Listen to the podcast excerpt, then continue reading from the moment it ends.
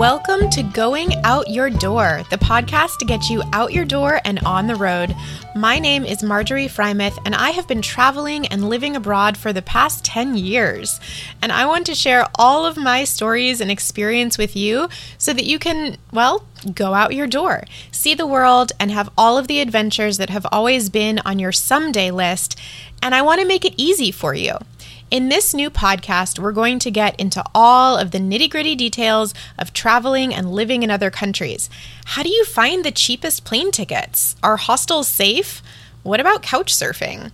How can you make the money that you need to travel or earn a salary while you're living in another country?